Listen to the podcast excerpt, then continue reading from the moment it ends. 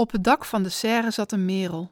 Hij zong niet, maar ketste met twee vuurstenen vonkjes van verlangen uit zijn keel. Dan keek hij om en zat stil te luisteren.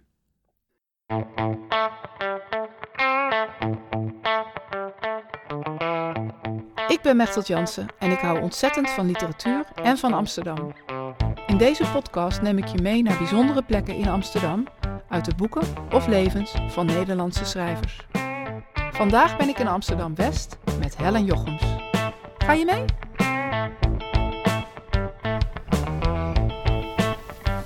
Waar heb je me vandaag mee naartoe genomen? Ik heb je meegenomen naar Vondelstraat 146. Een mooi herenhuis. Uh, hier vlakbij het Vondelpark, ook naast de Hollandse Manege.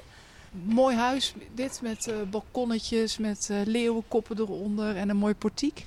En in dit huis kwam in 1942 het jonge artsengezin van mevrouw Margaretha Drooglever Fortuin Leemans wonen. Die ken je wel. Dat is namelijk M. Vazalis, de dichteres. Ze schreef al vanaf haar kindertijd. Publiceerde eigenlijk niet veel. Ze heeft maar drie dichtbundels gepubliceerd in haar leven. Die wel enorm succesvol zijn geweest. Ze heeft ook de PC Hoofdprijs gekregen. Um, en zij heeft altijd eigenlijk drie levens gecombineerd: het leven van een arts, het leven van een moeder en het leven van een dichteres. Modern voor die tijd. Heel modern voor die tijd. En als je haar biografie leest, de biografie geschreven door Maaike Meijer, ja, dan, dan kan het ook niet anders of je, ja, je doet heel veel bewondering op voor haar kracht. Nou, in 1942 uh, komen ze hier intrekken en zij beschrijft dan hoe ze vanuit het huis Ehm, de omgeving ziet. Ze beschrijft de voorkant van het huis, of eigenlijk het uitzicht vanaf de voorkant en ook de achterkant. Tussen het huis aan de overkant en een grote boom zie ik een stuk tuin, een pad dat naar een witte bank loopt en daarachter het Vondelpark. De voorste bomen zijn donker, de achterste licht en losser van gebladerte. De tuin en de bomen wekken een verlangen op dat door een vrij uitzicht niet bevredigd zou worden. Klopt eigenlijk zo 80 jaar later nog wel. Nog steeds wel, hè? Ja. ja. Dat was over de voorkant uh, van het huis. Schrijft ze ook nog iets over de achterkant? Ja, volgens mij wel. Uh, want het gaat hier over een serre en over het uitzicht op een fabriek en de manege.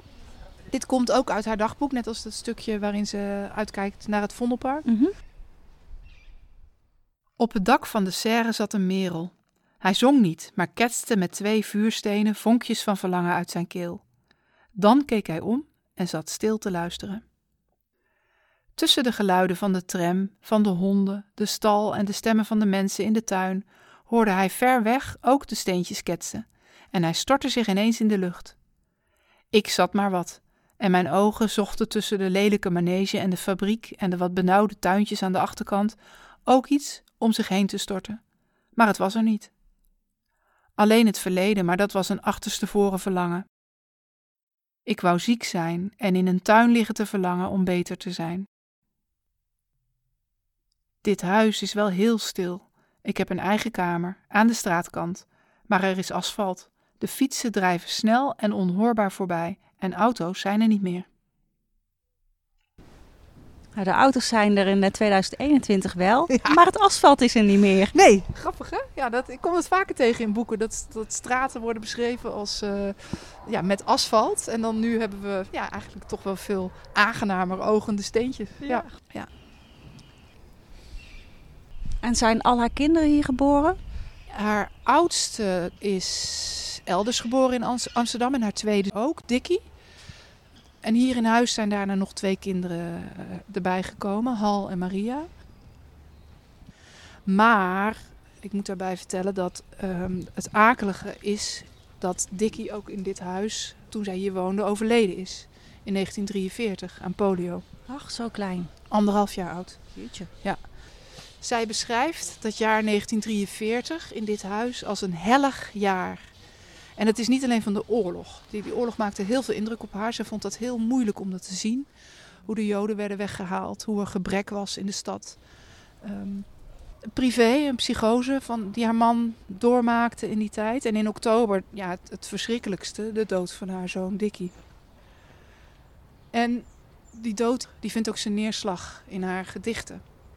Maaike Meijer die beschrijft in die biografie hoe de vogel Phoenix, weet je wel, de vogel die uh, tot as, die verbrandt aan het einde van zijn levenscyclus en dan weer herrijst vanuit de as. Ja. Hoe die al in haar gedichten uh, binnenkwam. Ze heeft daar een aantal keren over gedroomd. En aanvankelijk staat hij voor een beeld van creativiteit. Maar later wordt het steeds meer een beeld voor, voor die dikkie, voor de overleden peuter. Phoenix 2 Vanavond, toen ik rustig op visite was, woorden als bijen glinsterend over kruiden zwermden, schoot als een vogel uit het dichte gras dat hem verborgen had en hem beschermde, een heimwee rechtstreeks naar omhoog. En met een kreet die, dacht ik, iedereen kon horen. En voor het eerst herkende ik wie er uit mij vloog en wie mijn brand tot zijn hoognest verkoren.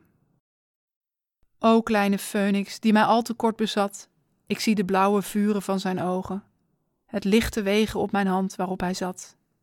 Ik hoor zijn vleugels zingen toen hij is opgevlogen. Haast niet, schreeuw niet van pijn, o hand, schrijf door totdat de vingeren zijn verbrand.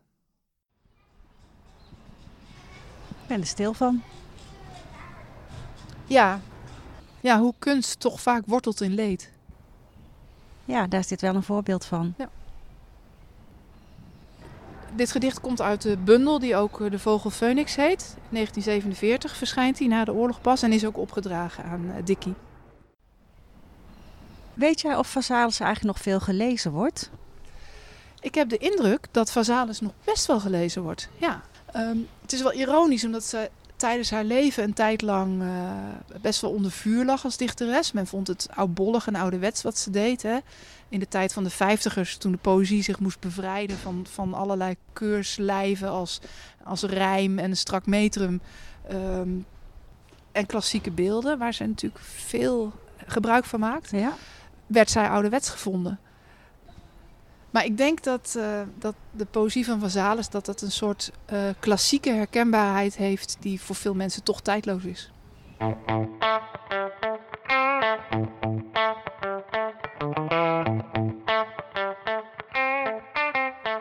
Je luisterde naar Booklovers Podcast, een podcast over de stad, zijn schrijvers en hun boeken. De muziek was van Orbiter. Vind je deze podcast leuk en wil je meer horen? Abonneer je dan via je favoriete podcast-app en laat een review achter, zodat andere liefhebbers hem beter kunnen vinden. Vond je dit leuk en wil je het met eigen ogen zien? Wandel dan een keer met me mee.